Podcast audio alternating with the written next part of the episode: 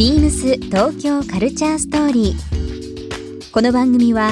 インター FM897 レディオネオ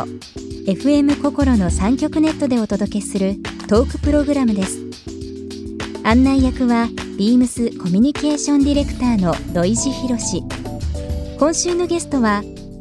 小田光平です。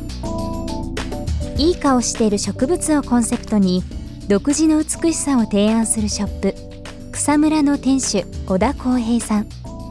ビームスとはこれまでにビームスジャパンでのポップアップショップや B ギャラリーで展覧会などが開催されました。そんな小田さんに今の道に進んだきっかけやオープンしたばかりの草むら東京などさまざまなお話を伺います。そして今週小田さんへプレゼントしたサコッシュショルダーバッグをリスナー1名様にもプレゼント。詳しくはビームス東京カルチャーストーリーの番組ホームページをご覧ください。応募に必要なキーワードは番組最後に発表します。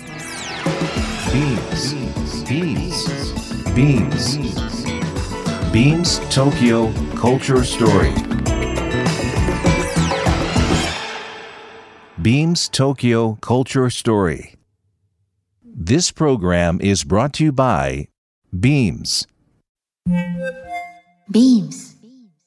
ありとあらゆるものをミックスして自分たちらしく楽しむ、それぞれの時代を生きる若者たちが形作る東京のカルチャー。Beams東京カルチャーストーリー。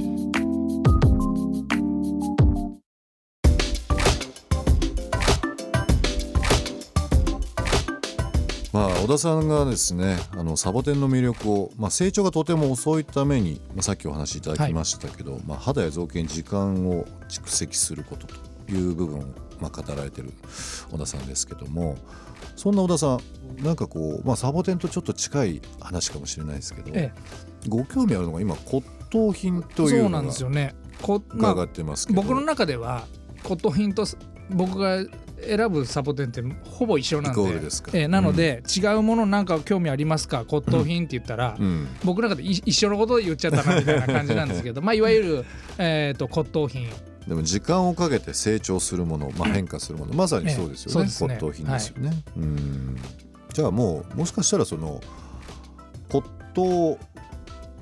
というジャンルを今たまたまそのサボテンという表現でされてる、というような、それが例えばタンスですとか言っても、民具ですとか、なんか昔の道具です。でも僕はそれでも自分が好きなものっていうのがあるので、こういうのが好きです、どう思いますっていうのを、今はたまたま植物でやってますけど、なるほどね。ただその植物選びは、僕の価値観で始めてまだ8年ですけど、やっぱり骨董品の世界って先人の人たちがね、100年200年300年前から物選びして、その独自の価値観で打ち立ててる人たちってすごいたくさんいらっしゃるじゃないですか。そうですね、でそういう人たちの本とかを読むと、やっぱりなんか、やっててよかったなとか思ったり、これこういう考え方あんのねとか、結構発見があるんですよね。なるほど、で骨董というジャンル、今サボテンも骨董だっていうふうにおっしゃっていただきましたけども、ジャンル的に言うと器系が好きですか？今ちょっとハマってるもの、骨董は。骨董の中ですか？はい。器、そうですね。器、今勉強してるのは器ですかね。その結局植物って何が面白いかっていうと、なんか言うこと聞かないんですよね。こっちに目出たのとか、こっちに肌こういう風になっちゃったのとか、その想像がつかない感じっていうのが楽しくて、骨董品もその作り手がね、例えば陶芸家であったり、大工さんであったりが作ったものが時間をかけて、なんか傷んだり、傷がついたり、ひびが入ったり、それを修理したり、そういうのでだんだん変化していくじゃないですか、だけどもともとの作り手がそれ想像したわけじゃないじゃないですか。確かにそうです ね、でその偶発的なことが起こった美しさっていうのが面白いなと思うんですよ、で植物も偶発的なことばっかりだから、そういう僕とか人が、狙ってない感じ、はいはい、作為のない感じ、そういうのが、まあ、僕はすごく美しいなと感じるので、ね、骨董品も面白いですね。なんか東京でもそうですし、もう全国的にも今神社仏閣でいろんな飲みの市、骨董市、若い人、特に20代30代の人のお客さん増えたなっていうふうにもう感じますね。原宿でも、いろいろ神社、原宿近辺もありますし、はい、この間は東京のですね、国際フォーラムでものすごく大きい骨董市やってましたけど、まあ若い方、外国人の方あ、そうですか、すごいなと思いますよ今は。だからもう改めてその新しいものを買うのと同時に、その昔のその先人の知恵とか、まあ大切にされたものとかっていうのをちょっと違う形で、まあ生まれ変わってですね、生活様式に取り入れるとか、なんかすごく面白いなと思います。僕今読んでる本がありまして、骨董品の本なんですけど、ある人の本なんですよ、でその人、まあ有名な骨董品界ではね有名な、もう亡くなられて、1930年ぐらいに書かれた本なんですけど、骨董界ですごい有名なんですけど、で目利きな方なんですけど、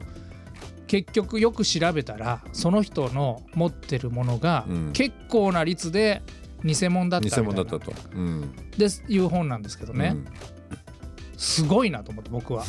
その目利きって、その本物か偽物を 見分ける力はもちろん大事なんですけど、もっと前に偽物って何っていうのがあるじゃないですか、ものがあるわけだから別に偽物っていうよりそのものはある、でそれがいいもんであれば、僕はいいなと思うんですよ、で歴史的なもののまがいもんかもしんないけど、それ自体がすごいよくできてたり、それこそ偶発的な何かいい感じに仕上がってたりしたら、僕はもはやね偽物とか本物関係ないなと思うんですよ、でそういうすごい名の知れた目利きの方がね、結局結構偽物持ってたみたいなんて、ああその人本当に自分に正直にねいいもんはいいって思ってたんだろうなと思ってね、今その人の本を読んでます、今度教えてください、すごい興味あります。あ、本当ですか、すごい興味ありますでもまあ物の価値観はそれぞれの人とその周りの環境が決めるというのは昔からね言われてますけども、今の話ではないですが、ちょっとしたものでもこう部屋に置いた気分が良くなるとか、なんか生活が変わる、ちょっとこう前向きになるとかね、なんかやっぱりそういうきっかけってものを与えてくれてますよね。そうですね、何かしらでね、東京にまあ出店されて、さらに注目を集める草むらで、そしてまあ小田さんでございますが、まあ、これからの夢と言ったら大きいかもしれないですけども、やりたいこととか、まあ、年内、来年近いうちにでもちょっとこんなことやるんだっていうのがもし教えてもらえるのであればなんだろうな、ちょっとその質問に変わるかどうかわからないんですけど、ついこの前ね質問されたんですよ、